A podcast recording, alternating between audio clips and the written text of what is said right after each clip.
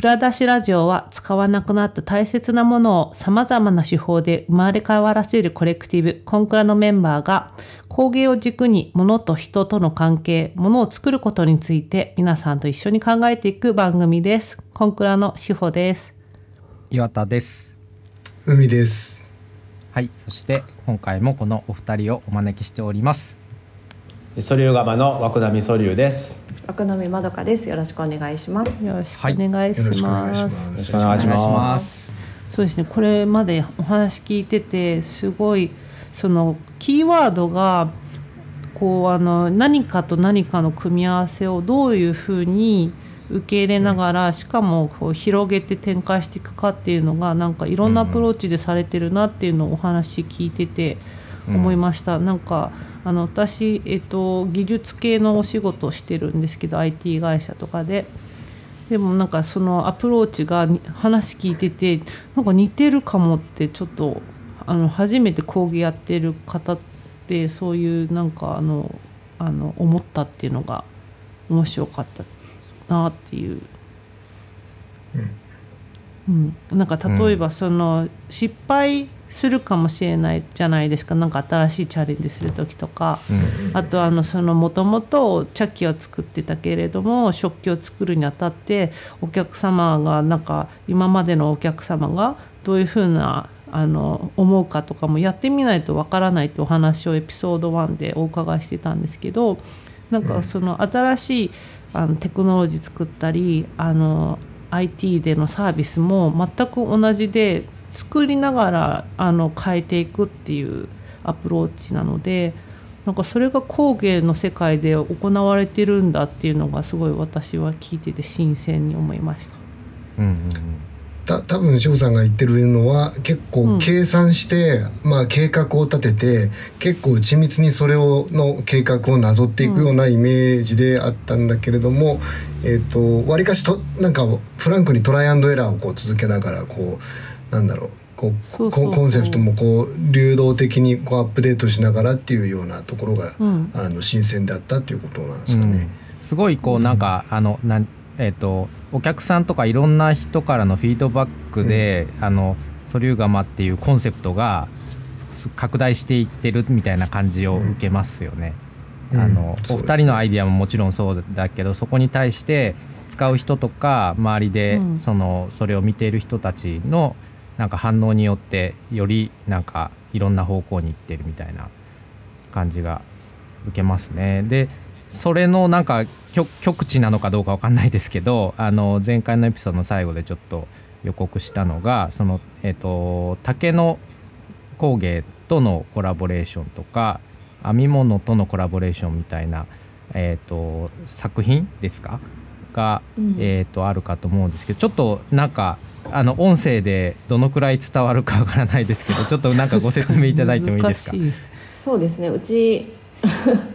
竹職人の方とコラボした作品があるんですけど、はいそれはあのそもそも竹となんでそんなものが生まれたかっていうところは実はあの私がパスタのお皿を削る時に削りながら失敗しちゃってそこを抜いてしまったんですよ。で真ん中の部分を抜いて、うん。丸い縁だけが残ってわあ失敗したどうしようこれと思って、でこれなんか使えへんかなって思った時に、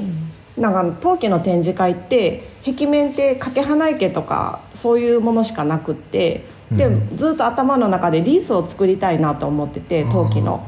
でただ陶器だけでリースを作ってみるとすごくやぼったくなっちゃってなんかこれでは難しいし、うん。なんかできひんかなって思った時にあ竹の友達がおると思って、でこういう竹陶器で竹陶器でその壁面のリースを作りたいんだけどその陶器だけの力では難しいしなんか一緒にできひんかなっていうところで。で京都って伝統工芸の作家さんがたくさんいてでその竹工芸の職人さんも友達にいたので相談しに行って、で2年ぐらい開発をかけてじゃあこういうふうにしたらいいんじゃないかっていうところでその失敗した作品がスタートであの竹と陶器のコラボの「スパイラル」っていう、まあ、うちでいう代表作みたいなものが出来上がっていったっていう感じですかね。まさにそのセレンデピティですね。じゃあこれはその器とかではなくてリリースそうあのあの竹の型の職人さんの技術もすごい素晴らしいものがあって、器としての展開を私たちはそこには思ってなくてちょっと素粒釜のフラグとなる作品というか、うん。あのうん。まあ、誰も見たことがなかったり、うん。まあなんかそういうそうですね器として、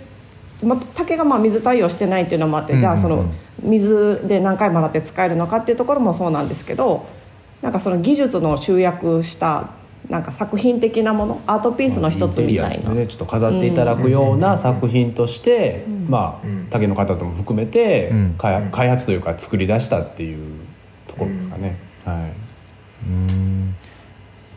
これまたあの概要欄にリンク貼っておくのでなんか写真見ながらなんかお話をお聞きいただければと思うんです聞いてる方には。あのた竹がすものすごくなんなんていうんですかこうあの正正確にというかこう円円形にこう真ん中に向け向かってこう編まれているの真んが中にそうですね。薄い陶器のプレートがまずあって、はい。それを竹で前と後ろ側から挟み込んで実は外側に向かって編んでいってるんですよこあれ。外側に向かって編んでるんですか？そうです。真ん中がスタートで真ん中の陶器の板を挟んで、うん。それを外に向かって編み出していってるんですよ。で48個の穴に向かってその編んでいた竹が最後つながって陶器竹陶器っていう組み合わせで一つの作品になるっていう形になってて。えー、なんかやば。えじゃあこの難しいですよねあ穴に 穴に正確に、うん。あのい40何個かある穴にあのしっかり通るように計算されてこの外に向かっていってるわけですか？そうですそうです。なのでその48個の穴も等間隔に開いてないと最後の収まりがすごく悪いので、さサイズ的にもそれがご50になったりとかするとまた変わってくるんで、うん。基本このサイズだったら48やねっていうふうに。に行き着いたわけですよね。竹の竹の職人さんがこれだったら48の穴でこういう風な形やったらできるんじゃないかみたいなそういうお互いの投げかけがありながらあの形に。えおーなんかいい普通に設計図とか書いてやりたくなるような感じだけど そういうもんじゃないですもんね。そうですね、この正確に48の穴を開けるっていう作業っていうのはそのあの陶芸的なこうなんていうか技術としてはどうどうなんですか？いやめっちゃ難しかったです。あのそうなんですね。あの難しいというかあの完全に硬くなってからじゃないと形が歪んだりするのでできなくて、はい。まあ。ここで磁気を使ってるんで、はい。ちょっと陶,、ね、陶器の方だったら、はい。ちょっと柔らかい時にあのある程度開けてもはい。形は歪まないんですけど、ほうほうほうやっぱり磁気の場合は硬くしてはい。他に負担がかからないようにて正確に開けて焼かないとちょっと歪みやすくなってしまうっていう。へで一個一個の穴を開ける作業もすごい大変ででしかもかつ等間隔にあるっていうのがうん。なかなかなのであの自分でその48等分の表を作ってその上に乗せて 点を打っていってみたいえいや作業。すごいですね。歪むかつ縮んじゃうんですよね。なんか乾かして焼いていくとね。ですよね。うん。だからそれは焼き上がるまではやっぱりそのす成功かどうかみたいなことはわからないまあ穴の間隔で言うと、はい。まあ開けた段階からあんまり変わらないんですけど、その陶器の角度はやっぱり焼いたら変わるので、うん。そこは実は算しながら。真ん中がないんで、うん。歪みやすいのは歪みやすい。ドーナツみたいな状態で焼くので。そっかそっか。そこがないとやっぱりその辺は、ね、ち収縮するときに不安定になるなんかそれ聞くとよく よくこんなことやろうと思いましたねっていう。失敗からスタートしてる。そうですね。お皿の底を失敗して抜かないとまずあれは生まれなかったんで。やっぱりイノベーションだな。うんそうですよね。おそらく多分前もお伺いしたような気がするんですけどなんかまあ言ったら失敗したらちょっとあの聞いてる方に分かりやすく言うとシャシャンプーハットみたいなか形ですよねあそうですそうですそうです。もうまさにシャンプーハッそのトで通りですす。でそのその状態から気軽にするには確か結構完成形に行くまでにものすごくお時間をなんかあのかかったようなことを伺ったんですけどそれは逆にそのなんていうんですかねあのコラボレーター同士の粘り強さがすごいなと思ったんですけどね。あそうですね。その竹の人のストイックさと技術もあってそのお互いに妥協しないでいいものを作りたいみたいなのがもともとにあったのが私たちはすごくあの良かったなと思って「まあいっか」じゃない突き詰め方ができたみたいな。あと最初からそのこれを絶対この形でっていうふうに決め込んでやってたわけじゃなくて試行錯誤してこれだったらできるかもっていうのを積み重ねていったっていうのも、そのそうですね。最初にその失敗作に対しての眼差しも大きいですよね。そうですよね。そこがないとね。ポイって捨てちゃいますもんね、これこれダメってなったらね。うんいやそれは捨てたんですけどその失敗一番最初に失敗したのは捨てたんですけど、うん、これ何かに使える何かにならないかなみたいなところから始まって、うん、そのなんか、うん、そういう発想ってなんかどういうきっかけで出来上がっていくのですかね。これってなんか使えるんじゃないかみたいな。まあ、もったいない精神みたいなのもありますよね。そのなんかあとそのやろうと思ってできない偶然の形にちょっと目線が変わるみたいなのもあって、それあんまりトレーニングして持てるもんじゃないよなとは思うんですよね。こうなんかそのあのみんなよくあそういう視点を持つにはどういうふうにしたらそういう視点持てるんですかとか言ってあの聞くじゃないですか。こう何か新しいことやりたい人はそそれさえあればもう新しいことができるから。でもなんか新しいことをやろうとしてその視点じゃなくて普段やっていることからあれ？これっていう風なのってやっぱりすごい持ちづらい視点だよなって思うので。なんかやっぱりその2人の素粒釜っていう発明ですよね。最初のこの2人でやったらどうかとかやってきたそのいろんな試しの積み重ねがそういう視点を生んでるのかななんてお話聞いて思いますね。そうですねなんか陶器で食べていくにはどうしたらいいかみたいなすごい言ったらなんかスタートがそこら辺だったので、まあ、やれることはとにかく一個ずつトライしていきたいみたいな、やってみないと分かんないしみたいなのがあって、まあ、そもそも違う産地の技術を融合するみたいなことから始まり、なのでなんかそこに対する私たちの意識が柔軟だったというか、なんかこれはダメじゃないかみたいなのをあまり持たないように。で彼はやっぱり作家として守る立場にいる人なので、その最初はやっぱそのダメじゃないかとかそれはどうかと思うっていう視点がすごくあったんですけど、まあ、素粒釜っていうのを作ったことでそこを彼は柔軟に受け入れれるようにもなって。僕にプレゼンしてくれるんですよこんなアイディア。僕は思いついた。ど ちらというとさっきのあのイガムイガムやろうとか、いろんなところのリスクも考えながら、よっぽどじゃない限りはやってみようっていう話はするんですよ、ね、ただやっぱり大変だよっていうとこもやって、うん、2人でその辺を決めていくっていうか,、だその辺は逆に言うと2人の規模だからできたところもあるのかなというのは思いますね。はい、私勢いの人なんでめっちゃこんなんやりたいんやけどどう思うっていう もう夢はめっちゃ語れるんですけど。それを冷静にこれはどうやあれはどうやって言われるのにカチンときてそこを切り崩していくみたいな。そうやって作るみたいな、ね、一種のゲームですね。これすごい今大事なことを聞いた気がします。あのコラボレーションする時になんかあのご夫婦でやっぱりやるっていうのってなんかこう簡単まあ家がね一緒だから時間的には一緒に過ごしている時間多いしそういう意味ではなんかこうあの会話も多いからあのコラボレーションやりやすそうでただ実際やると仕事とその生活っていうバランスとかもあるしで、うん、なんか大変なんじゃないかと思うんですけどなんかご夫婦でやっていく中でこうなんだろうなこれはあのアドバイス 欲しいなって我々もあの作家として今一緒に始めてまだ12年経っているところで結構やっぱりバランス難しいなって思うんですけど。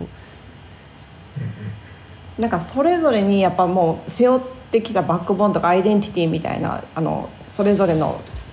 プライドだったり価値観がある中で、一緒に仕事をするとやっぱりぶつかることとかも最初はすごく多くて、うなんでそんなやり方するみたいな、けどなんか話していくとなんかお互いに見えてるゴールは一緒なんですよ。ただアプローチの仕方が違うっていうことに気がついてじゃあ同じゴールが見えてるんだったらそこに向かってそれぞれのアプローチを持ち寄って一番いい方法を取ろうっていうのが多分一番の解決策やってなってなのでめちゃめちゃ喋るようにしててその仕事の上でも子育てに対しても。なので違って当然ぶつかって当然な中、うん、落としどころを探すためによくしゃべるみたいなことを繰り返していくと、うん、ここから先は入らん方がいいなとかここは引こうとかいうのがやっぱ見えてきだすというか、でここは彼を尊重しようとかここは私に譲ってくれるみたいなのが、なんかちょっとずつ積み重なって、もう今はあんまり喧嘩をしなくて。でけ喧嘩っていうかそなんか僕らの中では意見効果みたいな感じにしてあと引きずらない絶対に。あとすぐ謝る。すぐ謝るは大事。で何日かとか引きずってしまうとねやっぱり、まあ、仕事もならないですし、うん、やっぱ家の雰囲気も悪くなるんで。2人の中でねやっぱり、まあ、ちょっとすぐは無理かもしれないけど、うん、どっかでやっぱりお互いに喋ろうっていう話にしてます、うん、大事です、ありがとうございます。なんかその1話目2話目でで3話目でちょっとお伺いしてきてやっぱその。えっと、コラボレーション力みたいなのがやっぱソリューガマさんのなんか結構最大の個性というなんか印象でおお伺いしてたんですけど、うん、そのやっぱり僕最初岩田さんの導入もそうだったんですけどなんか僕もすごい素人目に見てそのえっとこう一度焼き上がったものって他の例えば工芸の技法とかであのこういもう溶かすこともできないしなんかこう、えーと、縮むからなんかこう綿密な計算をして何かの部材にすることも結構難しい素材だったり失敗したらすぐにもう産業廃棄物になるようなあの素材でこうまあ言ったらこうなんかコラボレーションがなんかなかなかその難しいようなこう陶芸家の方で完結するようななんか素材のようになんか見え見えていたところがあるんですけど、うん、なんかそこを結構あのこうそういう先入観を切り崩していくようななんかこうパワーをなんかお話を伺って感じてて、でご夫婦の最初コラボレーションから始まりながら結構やっぱりその竹のなんかあの方とのコラボレーションであったりとかなんか対話力っていうのがもうすでに基礎体力ですごくなんかこう持たれてるような感じがして、うん、なんかそこがなんかこうけなんかもうあのお話を伺ってて、ま、なんか眩しすぎるようなあの状況で。いやそんな語彙力もないし大したことじゃないんですけどそのフランスの造形作家さんとコラボした時にはその編み物の人、うん、で素材が全く違うものとコラボになった時に、私たちはフランス語も喋れないし、彼女も日本語も喋れないし、もうなんか物と物のセッションみたいな私たちが作ったものをフランスに送ってそれを見た彼女がそれからインスピレーションを受けてそれに手を加えて送り返してくるってこう来たかそうなのかみたいなそういう対話がすごい面白くて。なんかそれってね陶器だけでは絶対出会えない人たちに出会った可能性の面白さみたいな。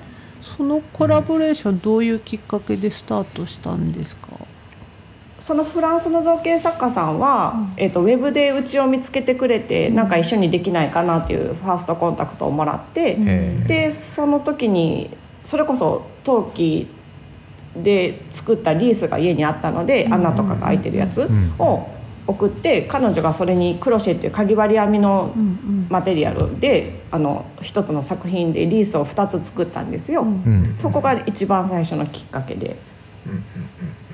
やっぱりなんだろうあのネットだけまあその方まだお店も、ね、見見に行ってたからわからないんですけどこことならお話ししてコラボレーションしてもらえそうっていうなんか何か出てますよね。やっぱりこういろんなものを試されてるからあのちょっと自分が違うこう編み物ってアプローチでもお話はなんか聞いてもらえそうかもっていうなんか。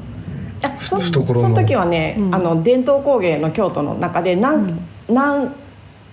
何パターンかアプローチがあって友禅の人とかうちとかなんかいろんな人といくつかコラボさしてされたんですよ。で彼女の作品として発表するみたいなのがあってで私はそれがすごく面白かったというかそのでそんな出会いってなかなか出会いたくても出会えないしでいつかまた彼女と何かしたいなみたいなのを温めててでその去年のここの工房の企画展に彼女とコラボ展をしたいっていうのを連絡させてもらってまた新しいものを作ろうよっていうところからその次のブラッシュアップしたものが生まれるみたいな形で。うん。またこれもなんかそのまたこれは竹竹とのあのコラボレーションとも全然こう違ったあの雰囲気でなんなんちゅうんかなこの編み物のすごいアシンメトリーなアシンメトリーなっていうかなんか有機的な感じとあの、まあろくろで回してあるある程度そのなんていうんですか幾何学的なものとのあの竹竹はその幾何学同士のすごい美しいバランスみたいなのを感じるんですけど、なんかそれとはあの言ったら真逆のなんか組み合わせのような気がするんですけど結構これはもうあのそのえっ、と作家の方お名前なななんていえっうか、とオレリー・マティゴさんっていう方ですね。そのオレリーさんの解釈にかなり委ねてやってもらそうですね。彼女の感性とか作るものが私もすごく好きでやっぱまた日本人にない感覚のだったり色使いがすごい素敵で、うんでなんか私たちが作ったものに彼女が手を加えたらどうなるんだろうみたいなワクワクがあって、うんでもこうしてほしいとかは何にもなくポイって投げて 向こうはそれを見て ポイって返されるみたいな。あんまりこうしてこうしてって言ってしまうとやっぱり作り手同士のねやっぱりあれが入,、ね、入ってしまうんで、うん。だからもう任してしまった方がまあ一番いいね、うん。作品になるかなっていう。んかうちのものを作ってもらうんじゃなくてコラボになったらやっぱ向こうの意見とこっちの意見が対等で尊重されないとできないので、もう特にこうしてほしいとかこれは何のために作ったなんてことは何も言わずに、ん。ものだけいっぱい送っちゃうみたいな。うん。面白い。面白かったねあれ。ね。ねすごい対等な感じがするそういう意味では。ななんだろう。なんか、依頼してこれをやってっていうんではなくてその対話をしながらそのまあ対話って言っても言葉じゃなくて作っていくものだけの。でなんかは初めましてみたいなアイディアアイディア初めまして同士のアイディアをこうあの交換し合ってる感じって本当コラボレーションで一番あのなんかそうなると成功するなっていうやり方だなと思いますよね。うん。どうしてもなん。か喋れねないしね、うん。もう絵文字をお互いに送り合うみたいな、ハートめっちゃ送る。からそれいいやん的ななんかそんな感じの送り合い方をしてました、お互いに。えー最初に下手になんか言葉が通じちゃうと相手の言っている意図を分かってからじゃないと作り始められないってなんかやっぱ思っちゃうけどもそもそも最初から言葉通じないんだったらやっぱり作ってるものでっていうところでできたっていうのがなんかすごいいいなって思います。ね。ううん。ん。もちろんあの日本語を喋れる日本人のコーディネーターさんが間に入って、もうもちろんちゃんとつないでくれたからこその、だったんですけど、うん。はい、どっちかにねなんかちょっとつ付き合ってあげてるっていうような感じがあったりとかなんかそのうん、あのお互いがお互いをなんかあのリスペクトだけじゃなくてさ興興味をこうも持ち合うというかそういうのを、関係を作るのって結構やっぱうん自分の経験から言ってもすごい難しいなって思ったりする、よく思うんですけどね。本当主体がどっちとかいう方向になっちゃうじゃん、うん。どうしても。なうん。んかあとは主人公はどっちみたいな。お金をなんか出し合うどどっち負担するし合うのはどっちみたいな泥臭い会話にやっぱコラボレーションとかの話だとやっぱなりがちというか、うんなんか楽しもうがまずあって、なので私たちからは陶器を送って彼女に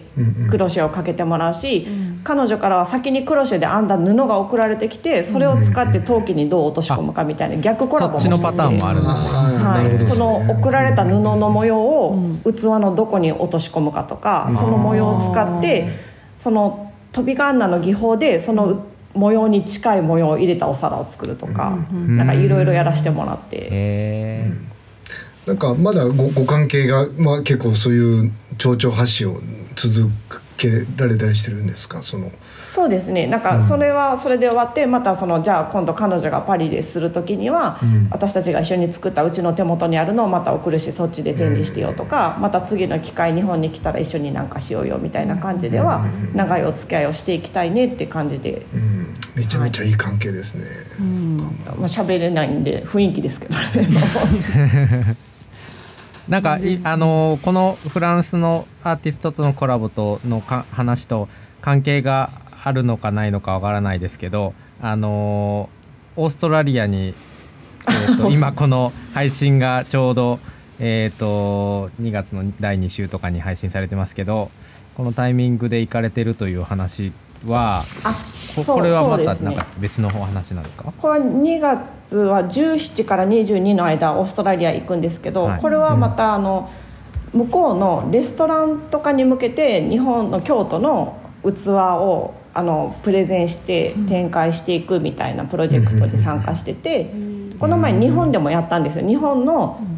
その料理屋さんに向けて、うん。その京都の器の人たちが集まって、そのプレゼンしたり買ってもらったりカスタマイズしていくっていう、そのセミオーダーフルオーダーみたいなことを受けるっていうのをやって、それの海外版が今度オーストラリアで2月に、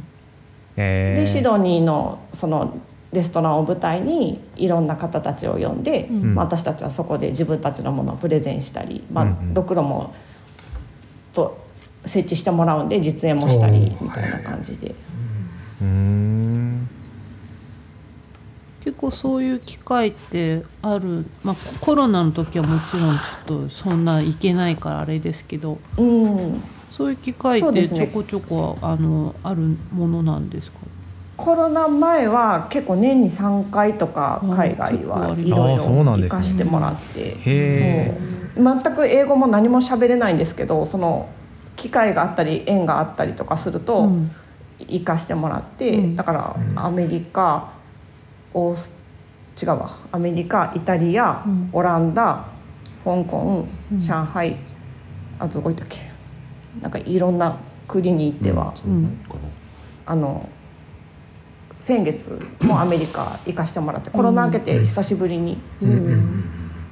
えアメリカはどちらの方に？はですねあのアリゾナアリゾナ。の、はい、フェニックスのところにある日本庭園、まあ、日本庭園な時点で日本のことを好きな方がもちろん集まるっていう土盤がまずあって、えそんなそこに向けてその京都の伝統だったりその伝統工芸とかを本物を広めるとかアプローチするみたいなそのミートトラディショナルアートっていう私たちグループを組んでて京都の職人あのはい。職人で。うん。その多様性を武器にうん陶芸と石石工と,、えー、と組紐と京料理の料理人と、で京友禅とあとうんおりんのメンバーで海外展開をしていってて。うん。でへ現地に足を運んでは私は飛び神田の実演をしたり私たちのバックボーンとかを喋ったりあの京料理禅をテーマに京料理をみんなに出したりとかそういうこと。あお料理もすごい。そう。向こうの食材でいかに日本食が再現できるかみたいな感じで、うん。あの向こうの食材を買って試作を何回かしてで私の作った器とかにまた持ってもらってみたいな。こととかをしたり。面白いーへうん。その今ちょっとお話出たあのミートトラディショナルアートっていうグループについてももう少しどどういうグループなのかって教われますか？あですね。あのいしもともとその石工の友達がいてその人がその、その販路として海外をもうだいぶ早くから見据えてて、うん。でもう10年とかもう本当にアメリカとかイタリアとかいろんな国に足しげく通って、うん。もうそのなんていうんですか友好関係というかそのうんうん。基礎を築いてくれてて、でもやっぱりそのえ一人だけで海外販路開拓ってやっぱり難しかったりする中、そのいろんな職人が集まることでその多様性を持ったことを武器にその、いろんなアプローチができるんじゃないかっていうところから、まあ、グループを組んで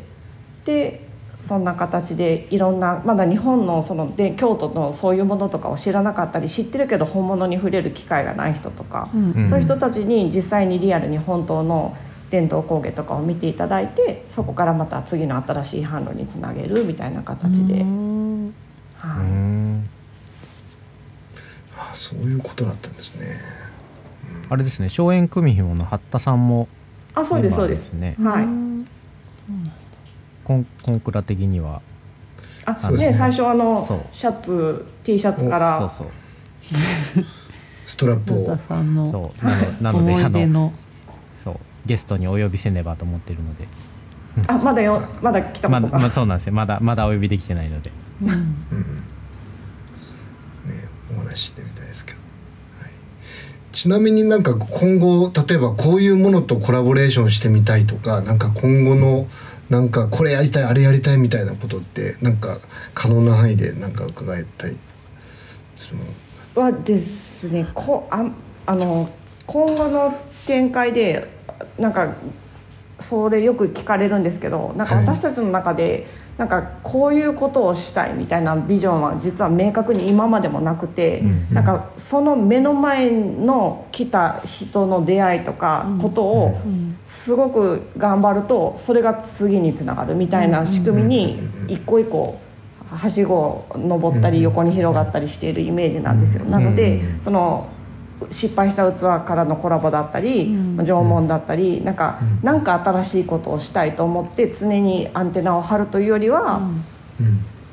なのでなんか難しいそのね質問すごい難しい。ここにねあの 来ていただいた人と喋ってる中で、なんかこんなのがあったらいいねとか、あーでそれを僕ら2人であここやったらこうできるねとかっていうのが何かきっかけを与えてくれはる、まあ、スペースでもあるんで、あそこから生まれることが結構多いんですよね。なのでまあ決まってることで新しいことでいうと秋にやるここの工房の企画展が、あのフォトグラファーのカメラマンさんとのコラボを企画してて、でその人、まあ、ソリューガマのここの工房を改装して5周年っていう、まあ、タイミングだったのもあって、ちょっと私たちもその自分たちをもう一回振り返るっていう部分と、全く違うそのカメラマンさんと私たちの対話から生まれる新しいものみたいなのを、11月の企画展に向けて今ちょっとずつ準備をしているところで。向こうもその写真を撮るだけではなくて、陶芸を体験してもらったりとか、結構何回かその積み重ねたものを11月の秋にどういうふうに表現されるか、でこちらも表現しないといけないですし、ふわっとしてるんですけど、まだちょっとその辺が企画があまりできないですけど、弟子入りしてもらって一から陶芸を彼が 学ぶことでまた違うインスピレーションがあったり私たちもカメラを学びに行ってでまたそこからじゃあお互いの共通点を探ってみて何かができないかとか、そういうことをやってもらうみたいうんうんワクワクしますねそれ。なねえ知らない世界なので、ねでどうなるかわからないですけど、なんかでもここまでのお話をお聞きしてるともうそう龍釜さんやったら絶対なんか面白いこと起きるなっていう感じは。謎に岩田さんがハードルをこう上げていくという、はい。ほんまですよ。うん。今なんかお話聞聞いててなんかその素粒釜って名前の「素」ってなんか蘇るとかなんかそういう意味もあるしあとなんかソテツの「素」とかなんか昔からあるものとかの意味もあるしでなんかあのいろんなことのそういうセレンディピティとかを組み合わせながらどんどんなんか変わっていきながら続くっていうのがなんかすでに名前にもう現れているなっていうのをなんか話聞きつつかんこの名前すごいって思いました。ね、あの師匠の諏訪蘇山さんの「蘇」っていう字を一時いただいて、うん。初代が枠並み蘇流っていう名前で陶器を始めたので、うん。まあ、大事にしたい言葉だよね。やっぱり僕らの、まあ、僕の特に僕は原点なんで、うん。やっぱりそこがなかったらね今もこういうふうにここの出会いもなかったと思うんで、うんだからなんかすごいその辺は素流まあ素流っていう名前と素流釜にしてそういうふうに2人でできたっていうのが、ん。まあ原点的なところではいいかなと思います。うん。原点があるからこそいろんなチャレンジを恐れずになんかできるっていうのはありますよね。こう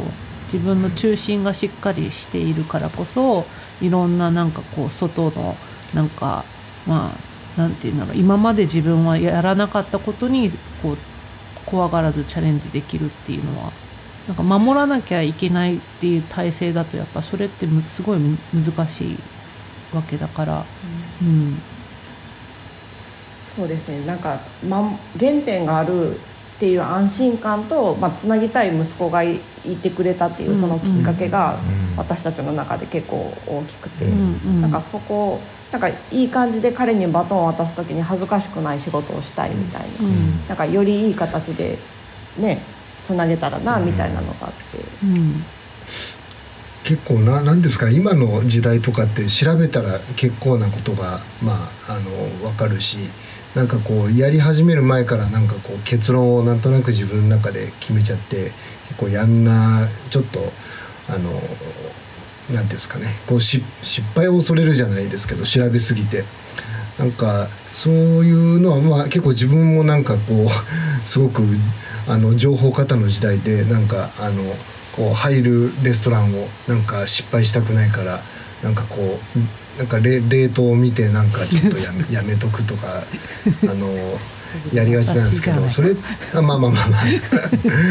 なんでそそれって別になんか他者がなんか誰かが決めたことなんで自分にとってはなんか違うかもしれないしなんかやってみないとなんか自分のなんか体感に落としてみないと分かんないしっていう意味で言うとなんかすごいなんかこうもうととにかく今のことをなんか続けるっていうのがなんかめちゃめちゃなんていうんですか僕に今日刺さりましたねなんかこう、うん、あのそうね。なんか今ほらなんか未来未来って言って未来のなんとかとかなんか 未来の視点とかいうこうイベントとか結構いっぱいなんだろう今の現在がすごく不安定で先が読めない社会だとかっていう現代だっていうところがあってどうしてもなんか未来にその期待感とか答えをまあ見出してで逆算してあの何が正しいんだっけ？未来はこうなってほしい。だから逆算してっていうふうになんかやっぱみんな思ってると思うんですけど日常で普段やっていることを守りたいことをチャレンジしたいことを日々日々やっていってそこで起きた、まあ、ちょっとした事件っていうかその壊れたりあのなんかお客さんからのこうあの思いもよらないアイディアをもらうっていう出会いがあってでそれでじゃあやったろうかっていうその それをご夫婦で話してこうプレゼンして無理って言われたら燃えるみたいなのとかもあってって やってらっしゃるっていうのがなんか分かってすごい勇気出ます。なんか聞聞いとる人になんか伝わってほしいんですよね。なんか、うん、こうなんかちょっと共有したいそうね本当に、ね、いや本当今の目の前のことをちゃんと見るっていうことがどれだけなんかやってないのかっていうのもやっぱりありますよね、うん、自分の反省としてすごいありますね、うん。もう手を動かせることとかまだいっぱいあるのになんか、うん。結論を最初から決めてないんだろうかとか、うん。うん。思います。いやちょっとあのお二人の話からいろいろあの勉強させていただきました。あの これからもちょっとあのなんかコンクラともお付き合いいただきたいなと思いますし、はい、そうですね。あの、ソリューガマさんの新作もあのチェックしていきたいと思うので、うん、ぜひ11月の展覧会、ね、何かそうですね。ちょっと行きたいなと思いつつ、うん、なんかこんなものが、えーと、例えばソソリューガマさんとこう関わるとこうこうなるんだろうかみたいなご相談ってしてもよよ良いものなんでしょうかっていう。例えばコンクラの、えー、なんかあのネネタでと言ったらあれですけど。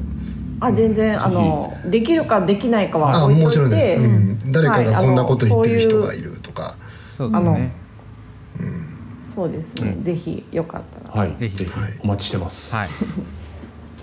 はい、じゃああのまあコンクラコレクティブの方であのそのあたりまた、うん、なんか新しい動きがあれば、ソリューガマさんと、あのこんなコラボが生まれましたみたいなのがね蔵出しラジオからも出せるとね僕らも嬉しいですけどね。あのね、なんかそこになんか預かれるといいな、僕らも。はい。というわけで、あのえっ、ー、と三エピソードあのお付き合いいただきましてありがとうございました。ありがとうございました。ありがとうございました。はい、ではあ蔵出しラジオはまだまだ来週以降も続きますので毎週火曜、えー、お聞きいただければと思います。はい。あ、えー、ごめんなさい ととっさにこうあのえっと今あのいやいや焦ると余計出てこないあのコレクティブとしてのあのコンクラもよろしくお願いします。はい、はい、えっ、ー、とこんくらへのえっ、ー、とご相談、えー、ソリューガマさんへのご相談はソリューガマさんのあのウェブサイトぜひ見ていただきたいんですけど、こんなことしたらどうかというご提案などもハッシュタグ CONCRA あとフォームでもお待ちしております。はい、えー、では改めましてソリューガマンのお二人ありがとうございました。ありがとうございました。ありがとうございました。それではまたあのもよろしくお願いしますということで今日はこれにて失礼いたします。と礼いたします。はい、ありがとうございました。